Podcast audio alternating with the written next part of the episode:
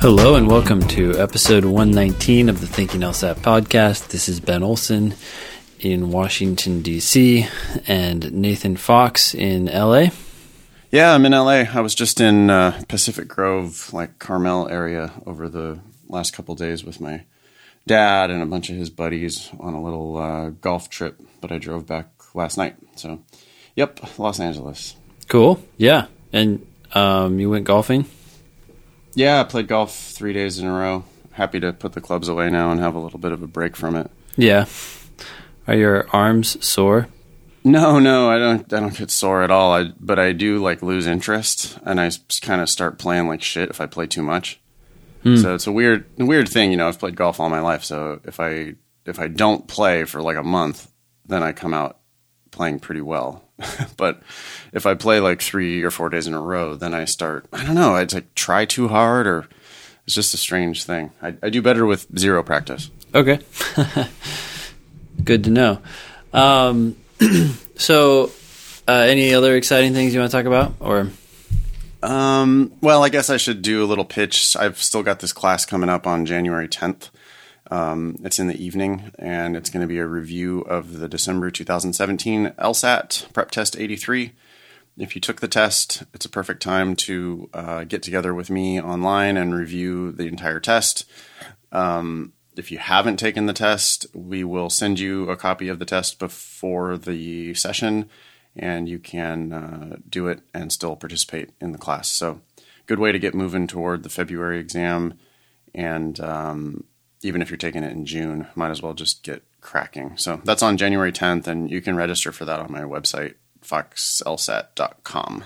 Cool. Awesome. Yep. Um, yeah, so let's uh, jump into some of this stuff. We've gotten several emails about the new uh, 509 reports, and yep. I think that they're interesting, and I want to know why or what you think as to why they've made some of these changes that they've made. Um, Who knows? It seems like every change to the 509s is worse. Yeah. So let's. I don't so see anything of, good. Yeah. So just to recap here, the the 509s are ABA required disclosure documents that um, all law schools have to spit out every year. And they have a lot of good information. We've talked about them a lot before. Hopefully, you've heard about them. And um, they include things like how much money uh, the school has given scholarships. In the past, they've included bar passage rates. Uh, they've included information including um, how many people have transferred to that school and what schools they specifically came from. So, a lot of good stuff. Uh, but the new disclosures, at least in, from what I remember, are missing two things. One, they're missing the bar passage rates now and they're also no longer uh, including the part-time program information. It seems like they've lumped it all together, or they're just reporting the full-time student data.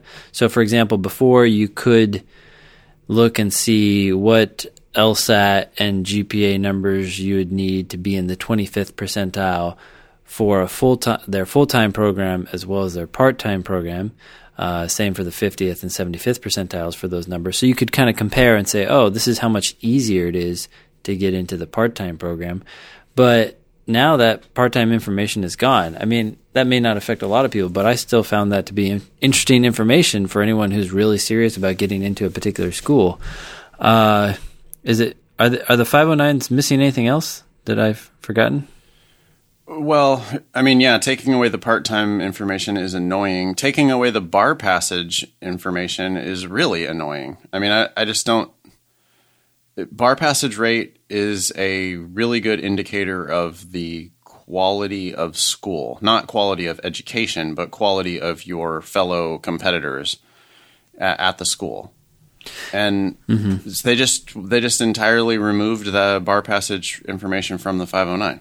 Yeah, yeah, it's very strange. It. Like if you're in the 50th percentile for a school and you plan on going there, you you can say, "Oh, I'm a pretty average student at this school, therefore the bar passage rates are pretty indicative of how likely it is that I'm going to pass the bar." Yeah. And therefore how likely it is that I'm going to be able to use my JD. And now that information is not being mandatorily disclosed. I it, Yeah. it's bizarre. I mean, you can still figure it out, right? Maybe somehow. I well, I mean, the bar they still have to publish bar passage rates, right? I mean that that's still going to be public information somewhere. It's just now it's not on the 509 anymore. If it's if it's not required by the 509, where could would they have to disclose it? If they don't have to disclose it, That's a good to- question. I I hope our listeners will get on the phone and call the ABA and ask them what's going on with this because that's if if the whole point of the 509 is to protect consumers, Mm-hmm. then taking the bar passage rate off of there just seems like they're dropping the ball. Uh, that's just like not doing your job.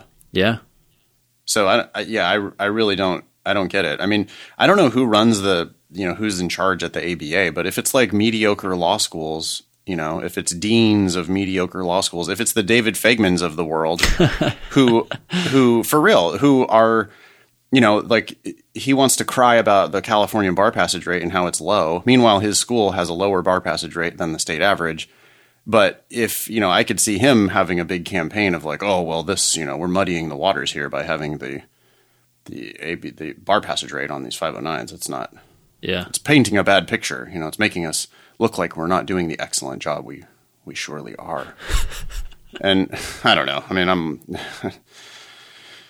So that's obviously 100% speculative, but I don't know because I do know that the, f- the bar passage rates aren't on the 509 anymore, and that's that is uh, that is disturbing. I would say. Yeah, I really wonder what the rationale was. Like, more information would always make sense, right? Like, Yeah, more information, or maybe less information if some of that information is either truly misleading or try uh, and ends up hiding more important information, right? But bar passage rates is is not misleading and it's not hiding important information. It is the important information. yeah. I, I don't know what would possibly be more important than tuition, scholarships, and bar passage. So they took away the bar passage, and then yeah, the scholarships used to be on the bottom of the first page, and now they've moved all the scholarship stuff down the page to the second page, which is almost as if they're trying to hide it. Right? It's like this this this information is critical that they're charging fifty five thousand dollars a year, but they're giving eighty percent of the class some sort of a big tuition discount, and now they've got that that information now is like it's still there, but you have to look a little harder for it. So I wonder uh, if the 509s were not as frequently referenced even just a few years ago. And so disclosing all this information on them wasn't such a big deal to law schools because people didn't know about them. Well, yeah. I mean, I wonder if now we've got this like army of thinking LSAT listeners marching into the admissions offices holding the 509 report in their hand. you know? Yeah. Like, hey, it says here on your 509 that you gave 80% of your class a scholarship last year. Where's my money? Yeah. And um, so, yeah. Creates for awkward conversations. well, it's awkward for them. I mean, it's not Yeah. awkward for the student who's now Oh, no, armed with not. the, the the negotiating information. You know, um, no, I mean it. That kind of information definitely empowers uh, the buyer side of the deal, uh, the negotiation, which is that's what we're all about. So. yeah. I don't know. I, I, I don't get it. It's it's disturbing. It's weird. They switched to.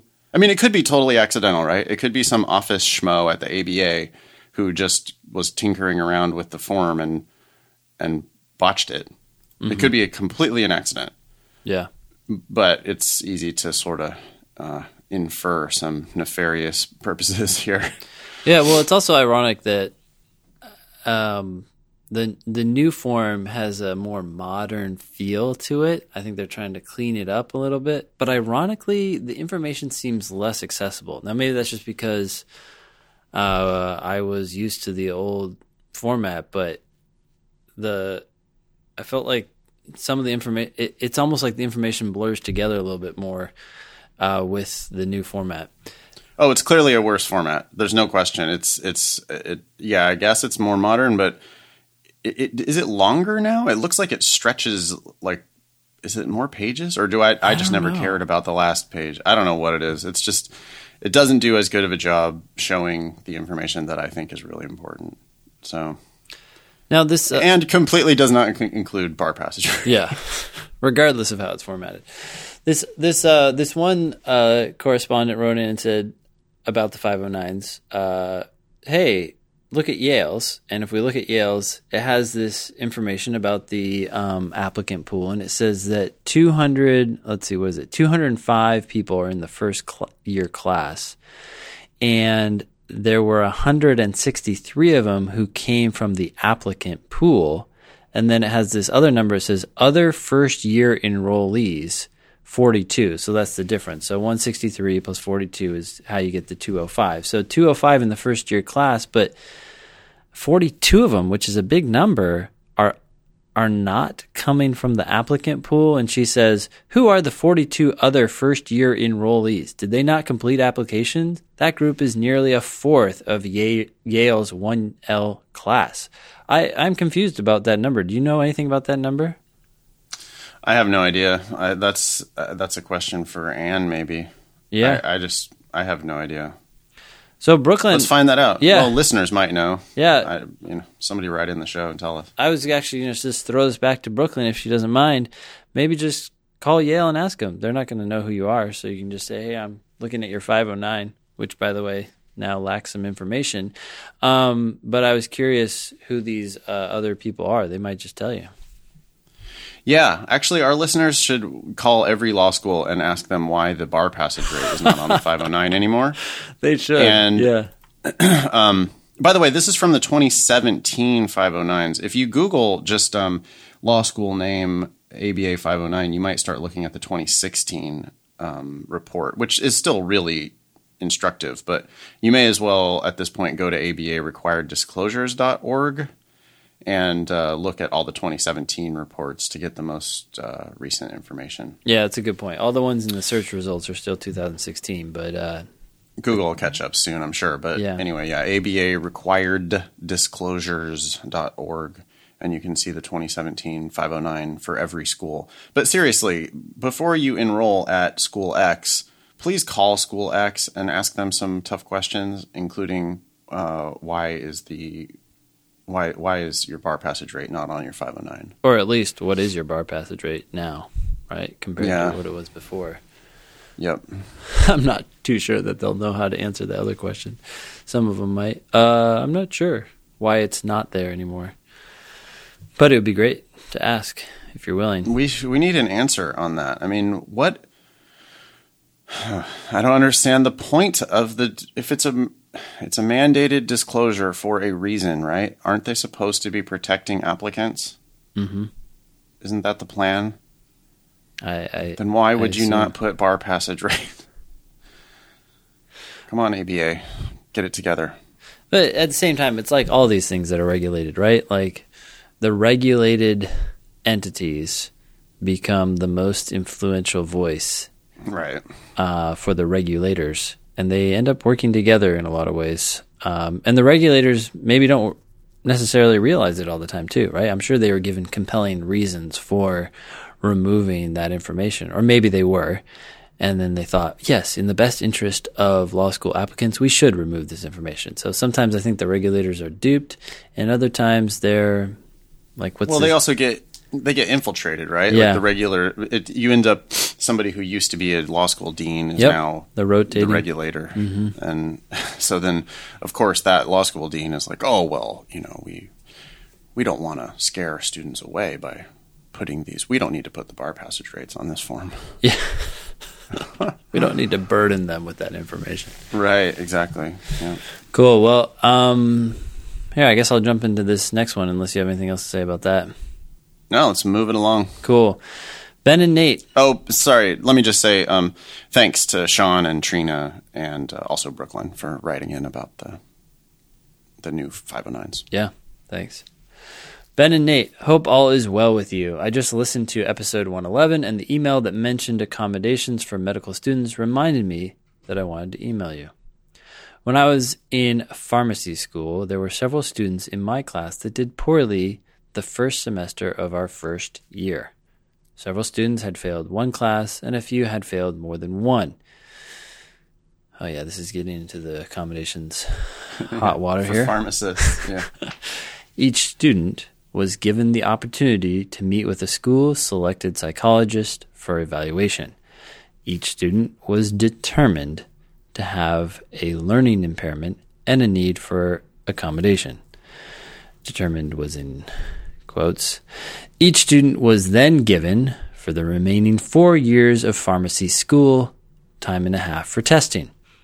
A handful of students repeated the first year after failing classes the second semester, and they were again given time and a half for the second try.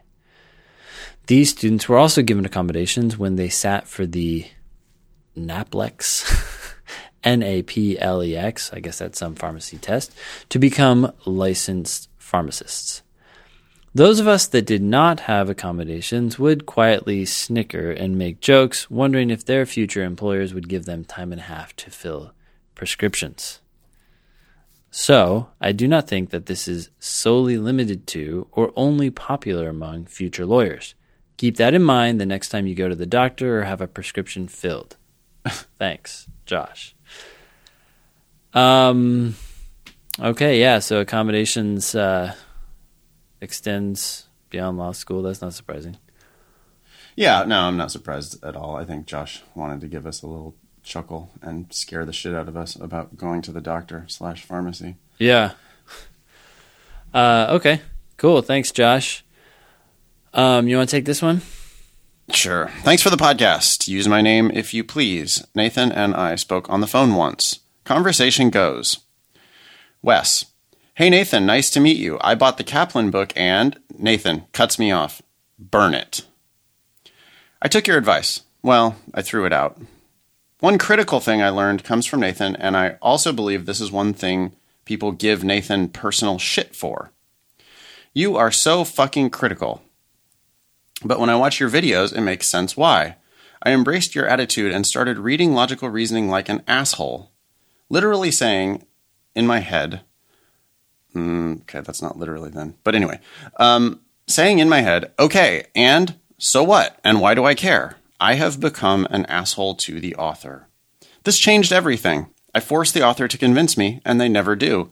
Then I look at the answers, who are my enemies, and I know that only one can be my friend. I fucking hate the answers because they are liars and frauds like the author. Avoid them like the plague.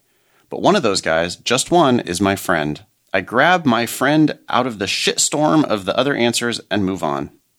So, Nathan, thanks. Your tone, although it can come off as rigid, is exactly the attitude I take into logical reasoning and reading comprehension now. Um, oh, and then a pledge to give us money for uh, for for ten what ten dollars for every improvement point over his over his diagnostic. Okay, great, cool. Wow. Thank, that's that's Wes. Thanks, Wes. Um, yeah, I appreciate it. I do think right. I mean, I uh, yeah, you can get yourself in trouble with your friends and family if you take that attitude into real life with you.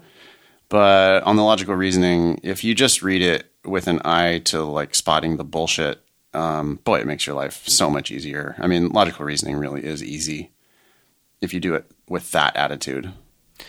Yeah, and I do want to say one thing about this. I think it's very good to be critical, but sometimes people get confused about this advice and they think that it means to be critical of everything, including mm. premises, which we have to accept as true.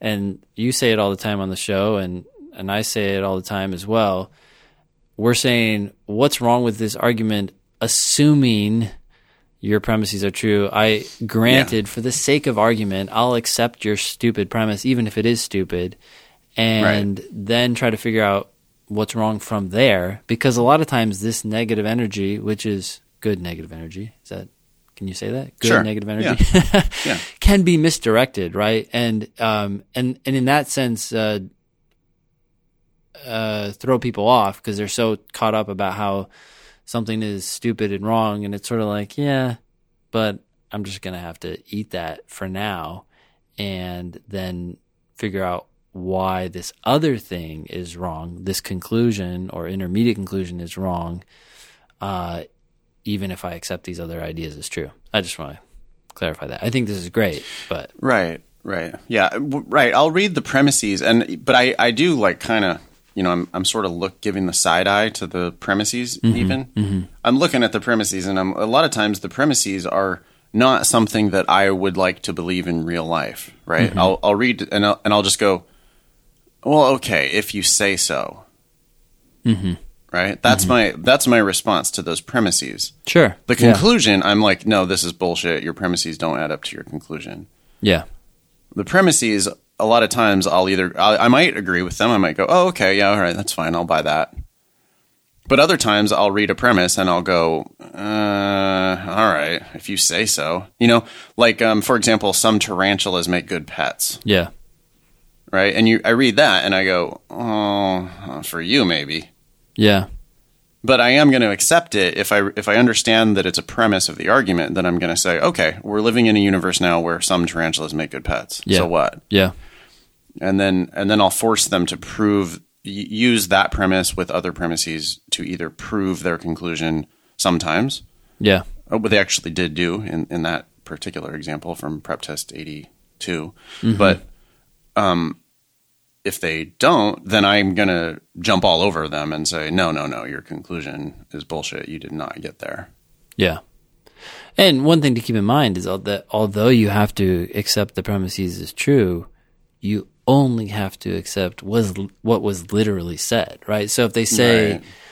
um, the the best scientists in the world uh, argue that the world is coming to an end or something like that, you're like, okay, I have to accept the fact that these scientists are arguing that, but I don't have to accept the fact that the world is coming to an end because that has not been presented as a fact. That's only been presented as an argument of someone else. an opinion of these scientists Yeah, right Yeah, and that's Yeah, an easy same- example. But you can you have like sort of nuanced sentences where, okay, I have to accept exactly what this sentence says, but nothing more, and I'm not going to accept Right, well- anything more. Exactly. And some tarantulas make good pets. That means that there is one or more tarantulas that would make a good pet. Mm-hmm. Yep. That does not mean that all tarantulas or most, Most, tarantulas yep, Mm-hmm. make good pets. It also doesn't mean that they're the best pets or even that they're above average pets. Yeah, You know, at a minimum, it basically means, well, there's one tarantula that's an okay pet. yeah, You know, and so you can accept that premise without accepting, you know, more than the premise really actually says. yeah, yeah. Cool. Cool. Um, all right. Thanks, Wes, for writing in. All right. Uh, this next listener writes, "What's up, dudes? What's up?" What's up? So here's a quick debriefing. Uh, this doesn't look quick. no. Purely out of naivete, I took the September LSAT after only self studying for a couple of weeks. Needless to say, I didn't do too well. Okay, my cold diagnostic was a 154, which is great, by the way. And I was devastated, to say the least, when I scored a 150. I Well, obviously. that's the type of shit that happens when you self study for two weeks. I Yeah. mean, That's it. the cold diagnostic maybe was a little bit above your, you know, average level. Mm-hmm. When you, you kind you know, maybe a little lucky to get the 154, maybe a little unlucky to get the 150, but those two numbers are basically the same ballpark, yeah, and you didn't really prep. So, yeah, there you go. no surprise. I obviously shouldn't have been surprised. Good. But if nothing else, it served as a much needed wake up call, and I've been studying much more effectively since then. I'm registered for the December LSAT, and I have taken. Whoa. So shows how late we are in reading these emails. I know. Oh, well, I uh, hope this is helpful. I registered for the December LSAT and I've taken 12 prep tests with an average of 162.5. Whoa. It's a very precise number. High of 167, low of 158 since receiving my September score. Okay. First off, on the September test, while I didn't exactly take a gargantuan amount of prep tests, of the five or so I did, I was averaging right around 157. Okay. After scoring 150 on the actual test, I'm super concerned with the inherent possibility of another seven point drop. What are some of the typical reasons, if any, you guys have seen that cause a large drop on test day, and what are some of the ways I can counter this? I already get half of my tuition paid for by the university for research I'm doing, and a 160 should leave me paying little to zilch tuition at the University of Utah. Uh, okay, so we've talked about this a lot before, but there are At least two reasons. Or what were you going to say? I didn't mean to cut you off. Yeah, no. First one I would say is just trying to do too much on the day. Mm-hmm. You're you're averaging around 157, and you think if a 160 is going to get you a full ride, and then you shoot for that 160 when you're actually more of a 157 kind of a guy, and you end up with a 150 because you know all you have to do is attempt one too many questions per section. You know, like you, you put the pedal down two percent too fast mm-hmm. A- and and that's enough to get pulled over, right? And, so you um, you know that that's I think the, maybe the most well. One is people don't time themselves enough, and so then when they have to sit for the time test, they freak out. But I think too on the day, people build it up to be this big thing, and and they make it. It's this is different from all of my practice tests. Mm-hmm. They try for something different, and they get something different Yeah. but it's not different. It's not the different they want. It's a it's a different that they're not going to be happy with mm-hmm. when they try to play a game they don't have. Mm-hmm. I mean, the golf analogy, like uh, you know, I am an okay golfer, but I can't stand up there and try to smoke it like Tiger Woods. You know, I have to hit the shot that I can hit, and I think that's what people do a lot is they they go out there and they they try to do something that's just not really in their game. Yeah. Yeah. So that that's I don't know. Do you have other reasons for, for Uh, this? no, it's. Ex- I mean, it's exa- on the exact same lines. They, in an effort to score higher, like you're saying, they go a little bit faster to try to do a little bit more, or they Yeah. go a little slower, to try to be perfect. try to be perfect, and they're triple checking question one. You know, yeah, yeah. and Then they check it. Then they look at their watch and they think they're behind time, and then they start hauling. You Yeah. know, start trying Ugh. to fi- fix, pick up the pace, and right. You got to be just doing. It should feel as much as possible. It should feel just like the practice tests. Mm-hmm. It's prep test eighty three. yeah. You know, the December test was. So just treat it like a regular test. Try not to Yeah. do anything special. Secondly, of the prep tests I'm taking, I typically miss around one to three reading comp questions. However, there are a few outlier tests where I'll miss seven to nine out of nowhere. Do you guys see this frequently? What's the common cause of this? Uh, another reading comp question. For some reason, 95% of the reading comp questions I'm missing are main point questions. What's the best advice for approaching these questions? Yeah, my advice there is it's the same for both of those issues. Mm-hmm. I mean, if you're going to miss seven to nine, that means you just didn't really comprehend the passage. Yeah. Or, or one or more of the passages. Mm-hmm. And if you're missing a, a main point question, that means you didn't comprehend the passage. Yeah. You're not comprehending, dude. You have to comprehend. And so I guess my my fix for both of these issues is you need to start predicting the answers especially on the main point question. Right? Oh, I agree 100%. I would say that 75% of the questions in reading comp are questions in which you can come up with a loose prediction before you go into the answer choices. It's something that almost no one does when they first start preparing for the LSAT. They just read the question and they start looking at answer choice A and like, hmm, does this seem like an answer for that? But from the vast majority of questions in reading comp, spe- and that includes main point questions, you can think to yourself, hmm, what is the main point? What would I say is the main point before looking at the five answer choices? Yeah. And then once you have that loose prediction, I always say loose because it's not like you're going to predict the exact wording of the LSAT or need to Right. confine yourself in some sort of ridiculous way or spend hours crafting the right answer. You're just thinking to yourself, okay, the main point here is that this guy wants us to use fewer natural resources when trying to plan a city or something, right? You get Yeah, the general yeah. gist and then you go into the answer choices and you look for the one that's along those lines. Um, I would add a few more specific tips for main point questions. One, the wrong answers tend to be maybe an accurate claim, but too narrow of a claim. So the, they tend to be something that was said in the passage, which can make them tempting, but it's not what the author was trying to prove overall. It's more like a premise or a specific idea, but not the main point. Um, the wrong answers also tend to be inaccurate. So you'll you'll find you'll be going through the answer choice, and there'll be a particular word or phrase that contradicts something that was in the passage, and you're like, okay, well, it's wrong for that reason. Um, I'm trying to think of the third thing I was going to say. Oh shoot, I just forgot. Well, that's no good. Oh, I, those two are really good. I mean, I when I say predict the answer, sometimes that's you know it's like conclusory to say that. Mm-hmm. Well, all you got to do is just predict the answer. Mm-hmm. But the question you're trying to answer is why does this document exist? Yeah. You're a lawyer. Mm-hmm. This thing crossed your desk. Your boss wants to know what this thing is. You got to tell me what this what why does this document exist? What do they want? yeah. What do they want? Yeah. And so the wrong answer is yeah, they can either misstate the passage. Clearly, that's not the answer if it's misdescribing the argument or going further than the argument. That would make it wrong. Um, but also, if it's just part of the argument, it's like, well, this is something they talked about. This is something they said. Yeah.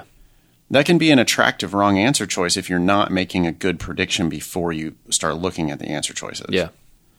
So I'm doubling down on, you know, Wes's recommendation from the earlier email, which is the answer choices are not your friend.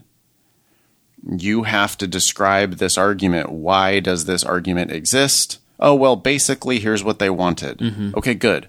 Now go down into the answer choices and find the closest thing you can find to that without over describing or misdescribing the argument. Mm-hmm. If you do that, it's going to make you better at all the other questions, by the way, because you're going to have a clearer understand. Like the, I think the act of predicting that main point answer mm-hmm. just solidifies your understanding of the passage. Yeah. You don't get you don't get so confused by all of the other wrong answers. Mm-hmm. Right? You're just quick to say, no, well, they didn't say that. No, they said the opposite of that. No, that's not the answer. Of course not. Oh, they did say this, but that's just part of their argument. That's not their main point Yeah. oh yeah, here we go. This is their main point.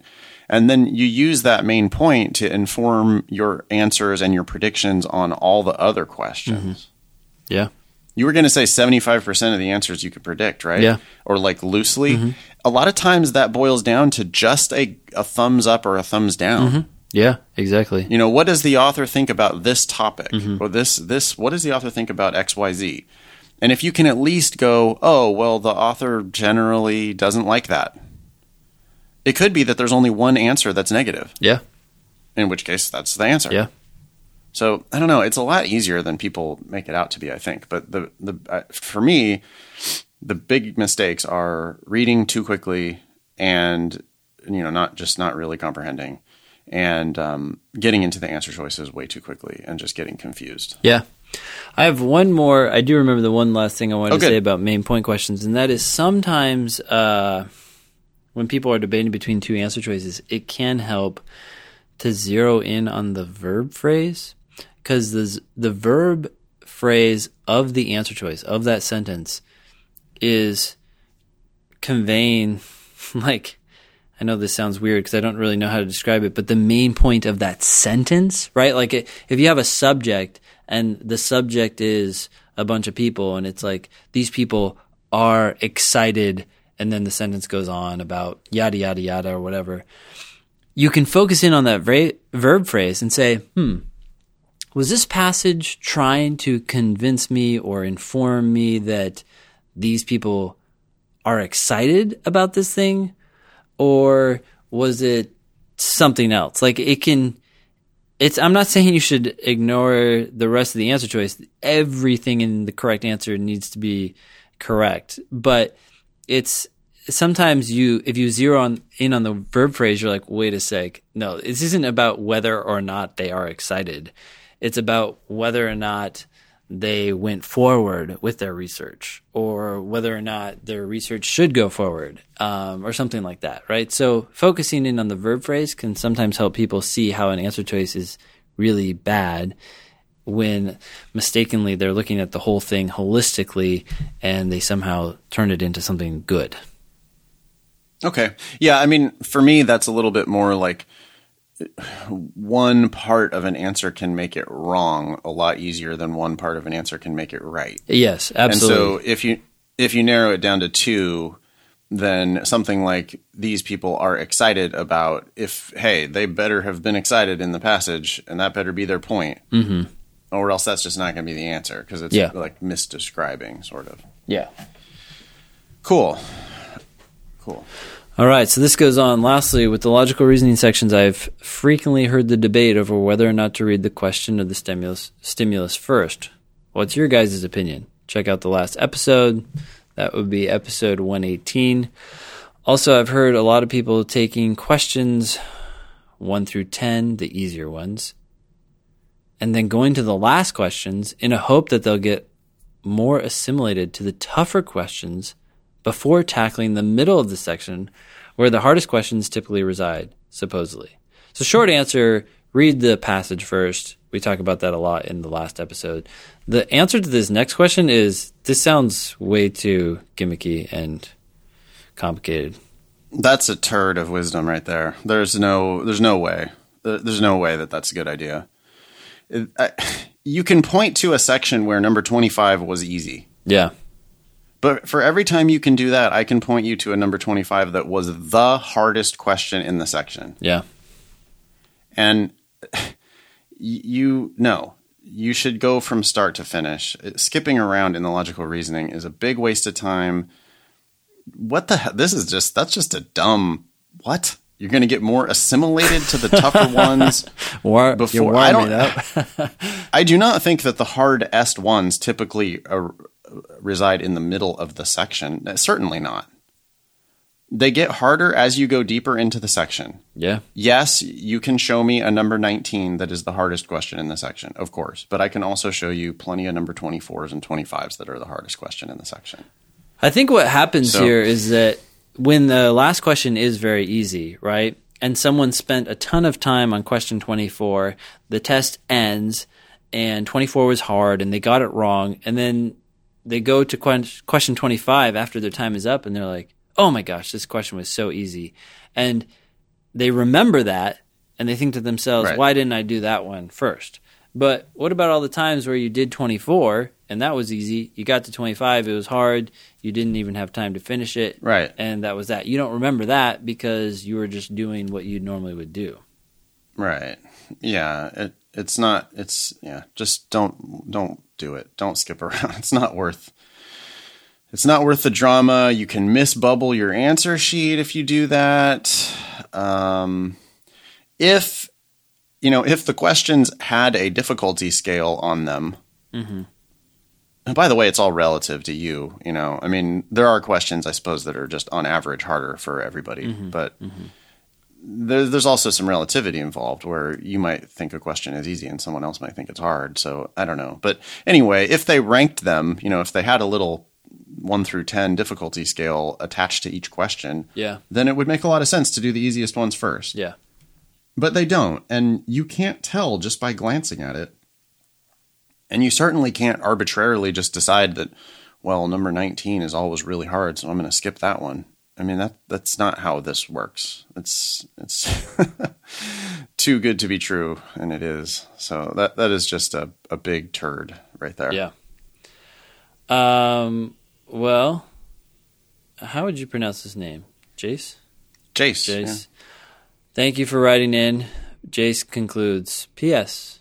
I'm going to I'm going to go ahead and up the ante. For every point above 160 I get on the December LSAT, I'll donate 10 bucks to the podcast.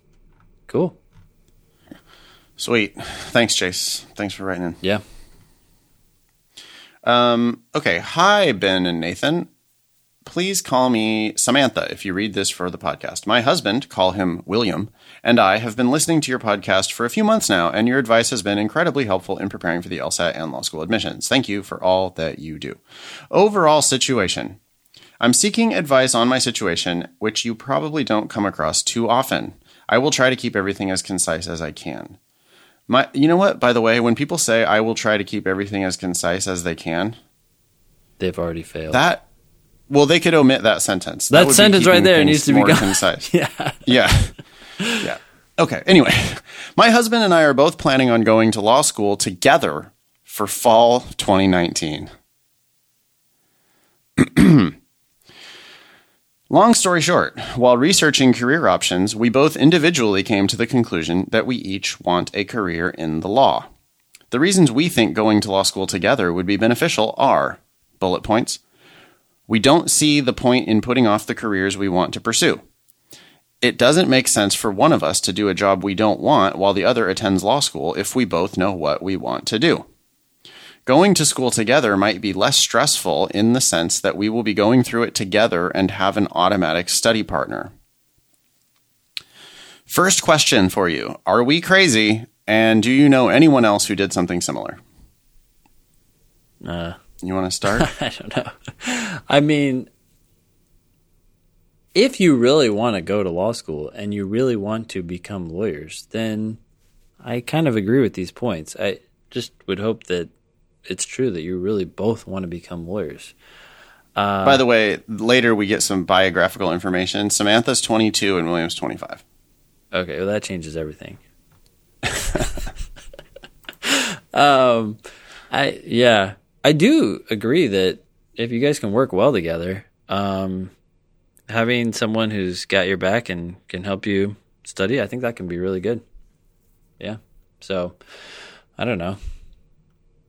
I would just be more concerned about whether or not they really want to both go to law school or they both have tricked themselves. Because, see, here's one thing you get into a group of two people, and without outside opinions, you might be kind of reinforcing the same assumptions and not realizing that you're both just sort of confirming each other's Totally. assumptions. And so, Echo chamber. Yeah. like, you need someone who would be really skeptical about law school as opposed to two people who seem gung ho about it and thus both kind of ignoring the downsides. And now you're both taking on this financial risk. So, hopefully, you can both go for free. Because if just one of you goes, then at least someone else is still kind of bringing in money as opposed to both betting the house, I guess. yeah, I mean, d- don't pay for law school, Yeah. right? Yeah. So just that's our blanket advice. Um, we we're still we're still we're still on the uh, don't pay for law school plan because you don't have to. Yeah. And so i- if you guys don't pay for law school, then yeah, that changes everything. Mm-hmm. Um, I mean, I'm not one to be giving relationship advice. I, I will tell you this: um, people get divorced in law school. I mean, they they break up with their uh, boyfriends, girlfriends, fiancés. They divorce their husbands and wives. It's not 100%, but it is uh, well above 0%. it's a it is an extremely common thing that people end up splitting up in law school. But it's, these- it is- Yeah, go ahead. it, it's super duper stressful. And it, it is, um, it can be very discouraging. It can be very defeating because you find out that law school is not what you thought it was going to be. Yeah. And if you're both going through this experience at the same time, yes, um, it might be less stressful because you'll have an automatic study partner or whatever. But it could be more stressful because you're both doing something super intense and stressful at the exact same time. Yeah, I was thinking that that would actually help them understand what the other person is going through. I think a lot of that Sure. stress comes from like, well, why the fuck are you gone all the time, and why do you care so much about this, and why aren't you, you know, giving me time? And maybe here they'd both kind of be like, yeah, I see eye to eye with you. I see what you're going through. Go ahead, you know, go work on that.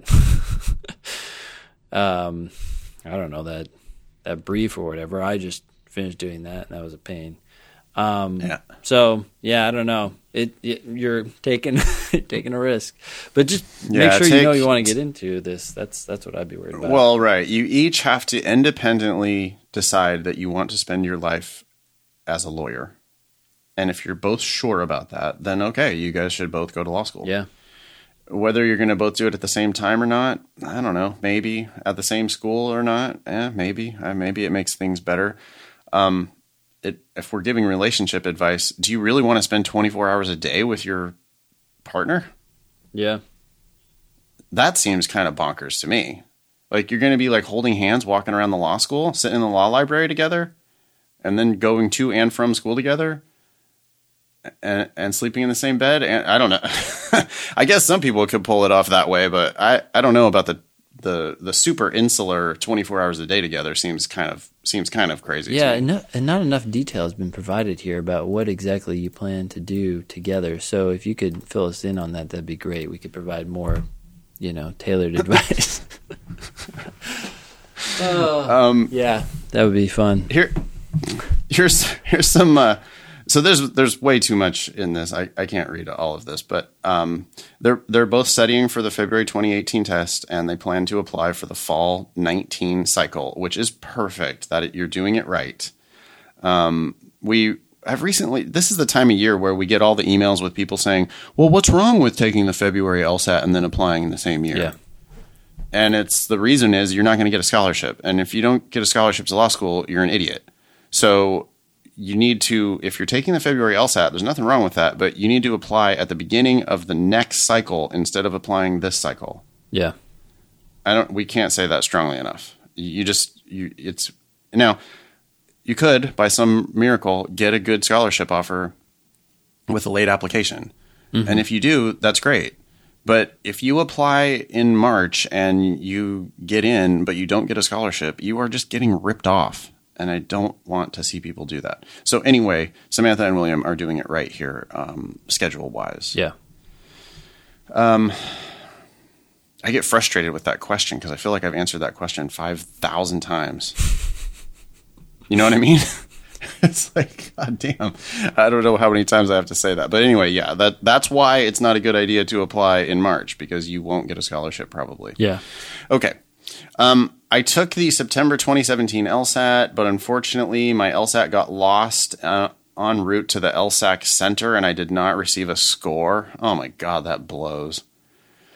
My test will show as an LSAC administrative cancellation. I'm actually not too upset about it since I felt like I needed to retake the test anyway. Blah, blah, blah. She gets two free tests out of it. Okay, that's good. This just illustrates the stupidity of the LSAT in general. Why the heck did the Supreme Court just recently start accepting PDFs and the LSAT remains a paper based test? I mean, this is absurd. we lost your test. Uh, Lost the piece of paper. come on, Yeah. lawyers. Jeez. I know. It's embarrassing to be a part of this space of the world. Yeah, it really is. It really is. Like pencils and paper? What? No, no I know. mechanical pencils. Okay. Uh, but so now these they do look like pretty good applicants. You know, Samantha's got a 3.68. She had a diagnostic 159. She's currently scoring high 160s, occasionally a 170 or a 171. Perfect. Uh, William 25. He's got a 3.44. A diagnostic of a 161. Currently scoring low to mid 160s. Yeah, I mean, if they both score 170 something, they both get a full ride. Mm-hmm. Great. Perfect. Yeah. Perfect. Um, oh, career goals. Live in Minnesota. Samantha wants to work in big law. William wants to work in big law. Not set on a super specific track, open to different interests. Per, all that's perfect. None of that's going to make me lose sleep at night, right? That's, I mean, I don't know why you would want to work in big law. I think that you might be miserable, but there are certain people who, you know, that's just the perfect path for them. So if you know what that means and and you and that's really what you want to do, then good, more power to you. Oh, You know. yeah. If you're the kind of crazy person for whom that is a perfect path, then good. Go go for it. um, and the reason why I mean I encourage when people say they want to work in big law, I always encourage them because that's like, oh good, so you're going to be one of the lawyers that actually makes money. Yeah, well, if they want to work in big law and they see a viable path to that, right? Some of some people Yeah. who want to do that, they plan to go to a lower ranked law school, and that's just not an option. So then you're really setting Well, it's not- yourself up for failure. yeah. It's an un, it's it's far more unlikely. It's it's less likely. Yeah. Put it that way. I mean, people come out of every law school and end up working in big law, but just you know, it becomes like this razor thin margin where you have to be number one in your class, kind of thing. Dude, this conversation reminds me of when I wanted to work in big law. Boy, man, how little did I know.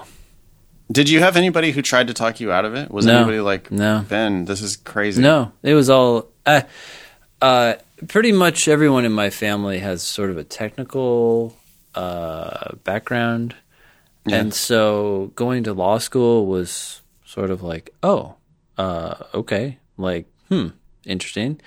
Um, But I think they looked at law like a lot of people still, maybe unfortunately, look at law as this other respectable path, right? Whereas, and that was even more so when I was considering law school than now. And so, no, I didn't get a lot of pushback. I don't think I got any. It was just like, oh, well, that's a different path. That's not a hard science, but we'll we'll still accept you. Yeah. it people need to figure out whether that's really how they want to spend their life. I mean, you are going to be for for a lot of young people, you know, you're going to be working for the bad guy. You're going to be making a lot of money working for the bad guy.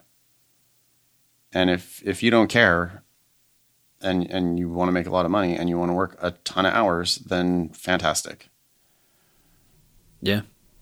that's kind of the choice you're making. I mean, that's the reason why they have to pay those people so much money because it's super stressful, super long hours, and you are not, you know, you, you are working in some for some unsavory causes frequently. Mm-hmm. Or you're just working in money. You know, it's just money. Yeah, it's not a bad just cause, Big just- fighting over money. We need to get these people their money transferred wanna go here to f- there or whatever. Yeah, and you want to go do legal battles for millions and billions of dollars. You know, if that's what you want to do, if you want to spend your life like fighting over a pie for for high stakes, which some people do, and it's perfect. So, anyway, sounds like Samantha and William. You know, they've thought about it. I guess a little bit. Sounds like they're on that track. That'd be the Minnesota power Um, couple. yeah, Minnesota power couple. That Minnesota number one choice lists a bunch of reach schools and safety schools and target schools. Uh, in general, do you think that us applying together will affect the admissions process and how our applications are considered slash reviewed? Uh, I think people I will think they give a shit. recognize that they kind of that they might need to accept uh, both if they accept one. Not that they ha- not that they have to or are required to, but they'll probably realize that oh, these two people are applying. They're married. Uh, do we want both? Because if if you say yes, you're going to say yes together almost certainly, or no together. So they'll know they get two. so if they like both your applications, I don't know how much it would affect Yeah. them, but I think they'll have that in the back of their mind. Well, these two are getting in for sure. I mean, if they can get their 170 LSAT, which it seems like there's no reason why they can't, Yeah. they're going to get into to Minnesota. They're just the scholarships are the important thing. So I'm going to just sort of paraphrase a lot of this here. And um, unfortunately, we are not going to be able to give very much advice. It says obviously scholarships are going to be hugely important. We completely agree with you that paying for law school is a bad idea. We've looked at the ABA reports for Minnesota, but scholarships are not too clear because we are both splitters with low GPA and possible high LSAT. I mean, the GPAs aren't that low. They're pretty good, actually, but, um, or solid anyway. Um, but okay, I get it. You're a little low uh, compared to the median, maybe, uh, but you could be higher uh, on the LSAT. And then she just is asking, you know, do you think it's possible for William to get a scholarship? Do you think it's possible for me to get a scholarship? I have no idea. Uh, we could speculate. Do you want to speculate, Ben? Uh, I think with a high LSAT score, you have a good chance of getting some scholarship.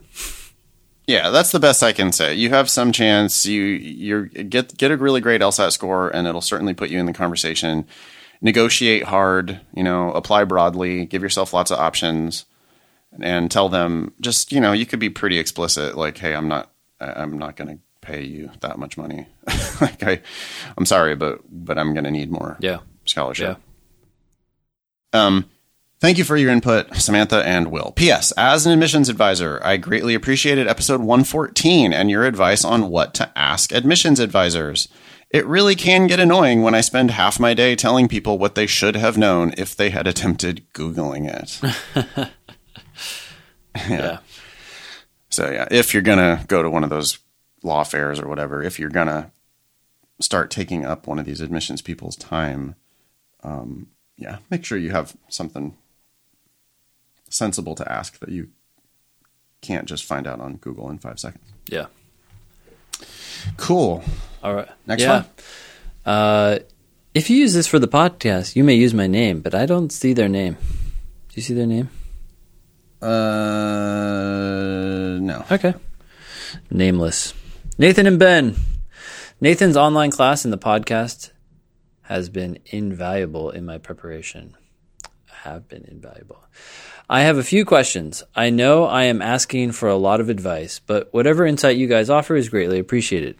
Quick background I graduated in 2010 with a BE in Marine Engineering and Merchant Mariner license. A Merchant Mariner license. Okay. Uh, with a 2.7 GPA. And I've worked in the facilities engineering and ship management in- industry for seven years. I currently work as a project manager for a construction company in Tampa. My plan is to attend law school in fall of 2019 in the Midwest at the age of 31. I want to become a patent attorney. Okay. I have taken the June LSAT with a Kaplan book and I got a 140. Current practice tests have been in the 155 to 160 range. What is your pers- what's what's your opinion on pursuing a JD MBA? Uh, I've heard a, that a JD MBA would be helpful primarily for corporate law, and many schools offer this dual program for an IP patent attorney. I'm still on the fence about it.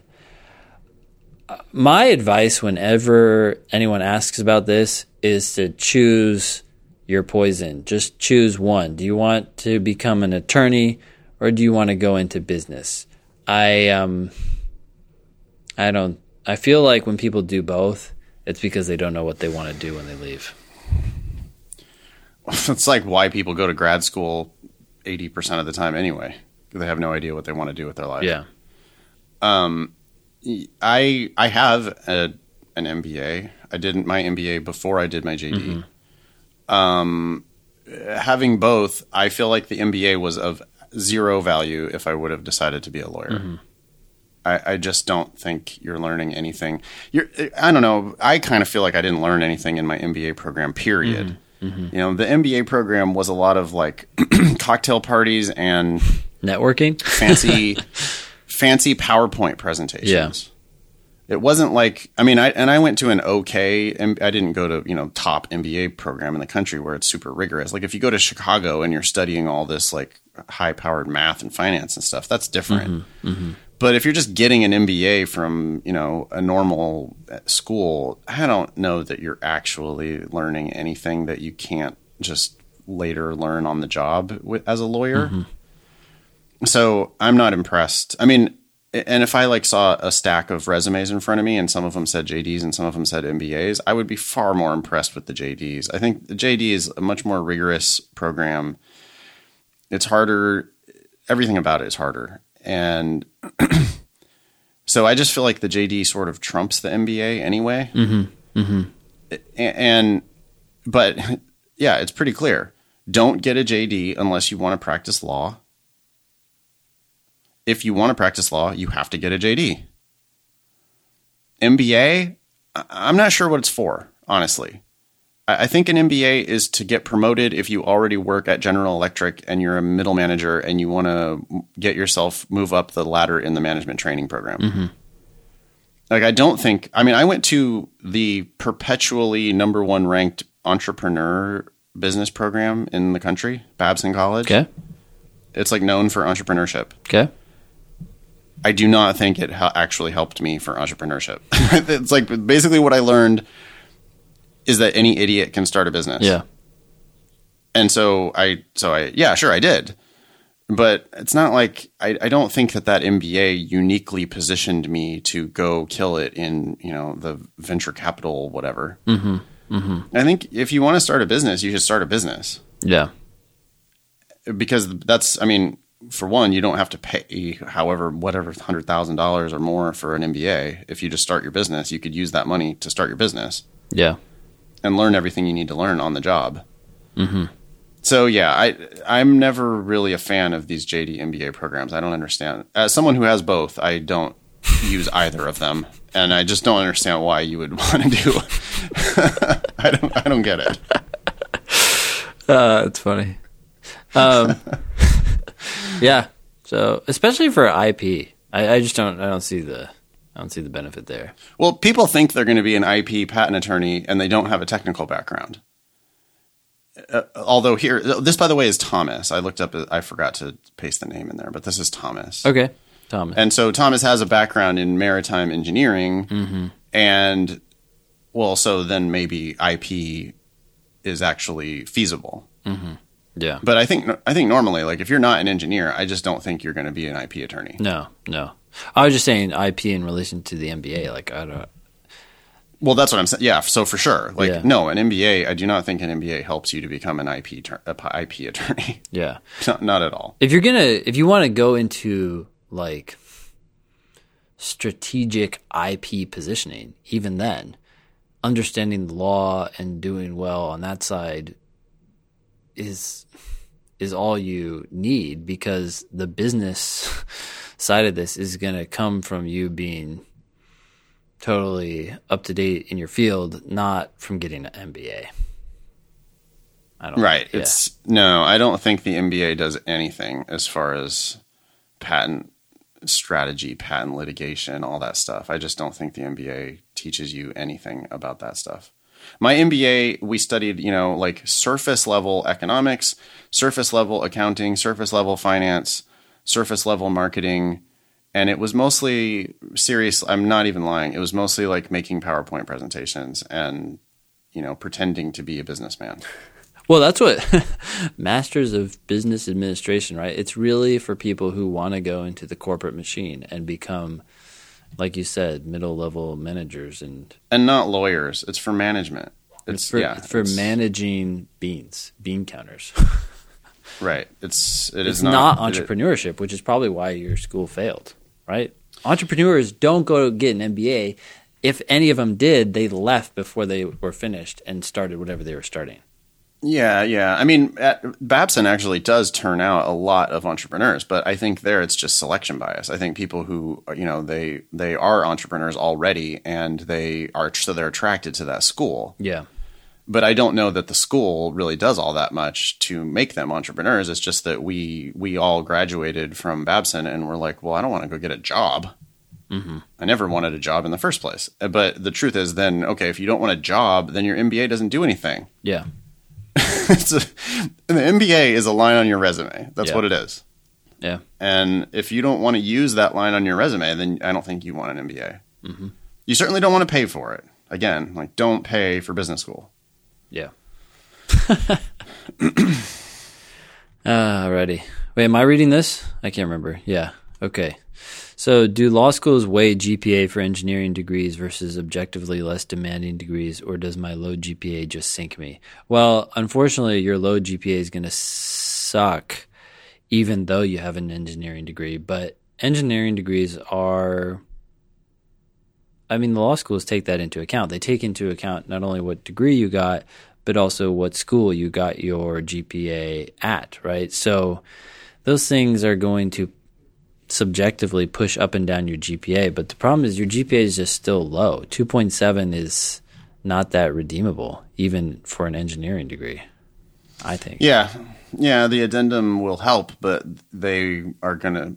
Certain schools are just not even going to look at your application in the first place, probably Yeah.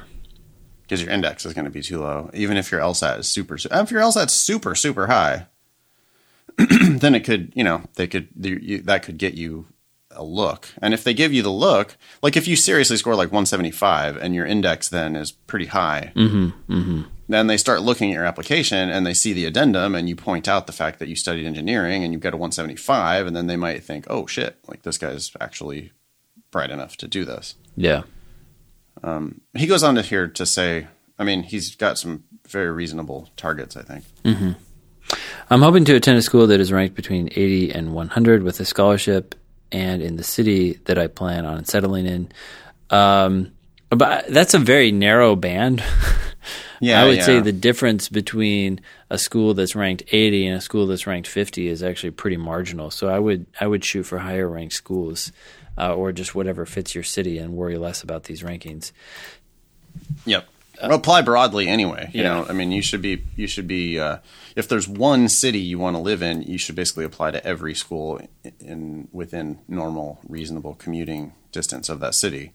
Um, and hopefully, you're not super stuck on one city, and then you can expand your options a little bit further but yeah, apply apply broadly and, and get yourself the best possible options. Yeah.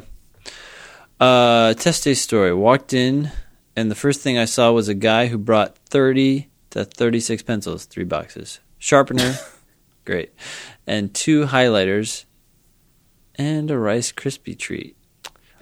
Okay. I also saw a girl studying flashcards up until the moment we had to go into the test. Yes, flashcards. The cards looked as if she ordered them from a big from Big LSAT. From Big LSAT. Like yeah, from Big LSAT. I like like that. it should be capitalized. Yeah, I like Big that. LSAT. Yeah, me too. At the break, I was walking around the hall and I saw on a poster there was a picture of the kid with red glasses, the exact background that you guys have for your podcast. I figured it was a sign. It's uh, I wonder Stock if it was the same- photography. Yeah, I wonder if I'm sure it was the exact same kid. Well, you got that photograph of you were the one who came up with it. Yeah, I got it from right? like Shutterstock or something. Yeah. Um, I figured it was a sign. Yeah, that it is a sign, literally. Nathan, you included three green personalized pencils for my test preparation. What do your pencils say, Nathan? They say Better Call Nathan on them, which is a Better Call Saul joke. Okay. and they have my phone number and stuff. And it's a super. It was funny because I ordered when I got them. I mean, I, I was always giving pencils to my classes, and I was like, "Well, I'm going to stop buying these stupid normal yellow pencils, and I'll have my own pencils. Why not, right?" Mm-hmm. Yeah. Yeah. And so I ordered custom pencils, and I ordered like three thousand of them. And then, it, like, it was the very next day that LSAC announced the the trial for the tablet version of, of the test. And so I'm now trying desperately to give away um, thousands of these green pencils um, before the before the test goes tablet. Um, of course, y- we know who's going to win that race.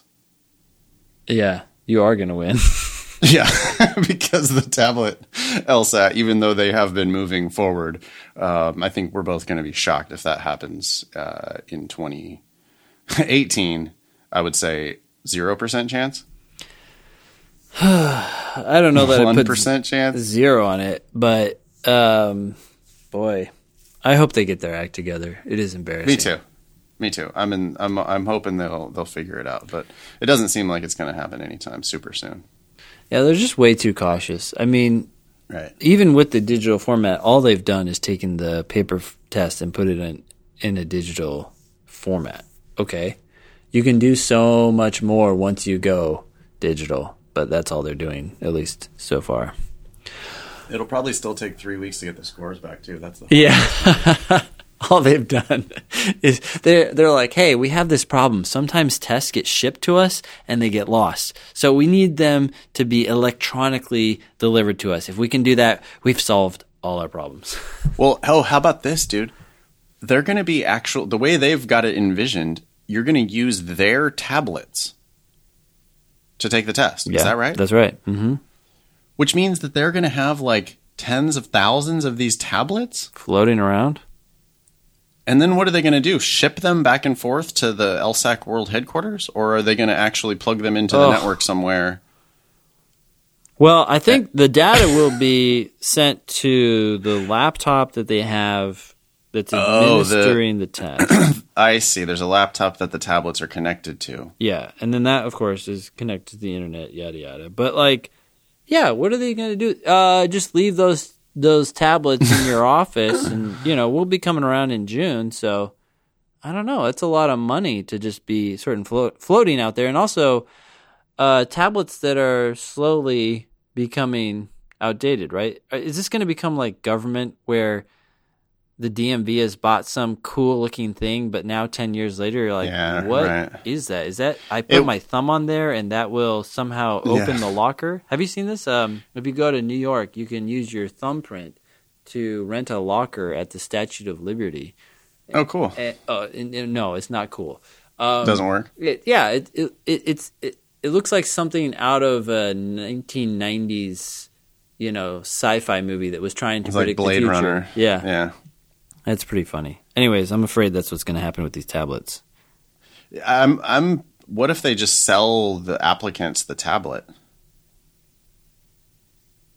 I I guess how many people just would raise the price. Raise the price by another hundred bucks or whatever, and now you get a souvenir when you take the Take when you take the LSAT. You actually get you keep the tablet. You get uh, for the trial test, people got to keep the pen. So now, All right, I forgot about that. yeah, yeah, yeah, yeah. anyways, um, well, let's hope that they get their act together. Uh, Thomas concludes, therefore, in regards to the pencils, no more than three pencils should be brought with you to take the test. Flawed logic. I know, I couldn't resist. Final question Will those green pencils work with the LSAT Scantron? you better hope they do. if they are not, then that would be a flaw. Just kidding. No, that would be a flaw. Nathan, do they yeah, work? that's not just kidding. Uh, yes, they do work with the LSAT Scantron, or at least I have never heard that they don't. And I've been handing them out now for six months. I mean, it's a pencil. It's fine. Yeah, I don't think you need to worry Yeah. about it. Cool. Well, what should we do? Should we do more or are we done? No, let's let's uh, wrap it up there. Okay. Um, yeah, thanks everybody for listening. Uh, you can email the show help at thinkinglsat.com. If you haven't done so already, please tell a friend and uh, go to iTunes and rate and review us. It really helps us out. Um, we rely on word of mouth to get uh, the podcast out there. And um, so, yeah, thank you very much for listening and thank you for your help Yeah. spreading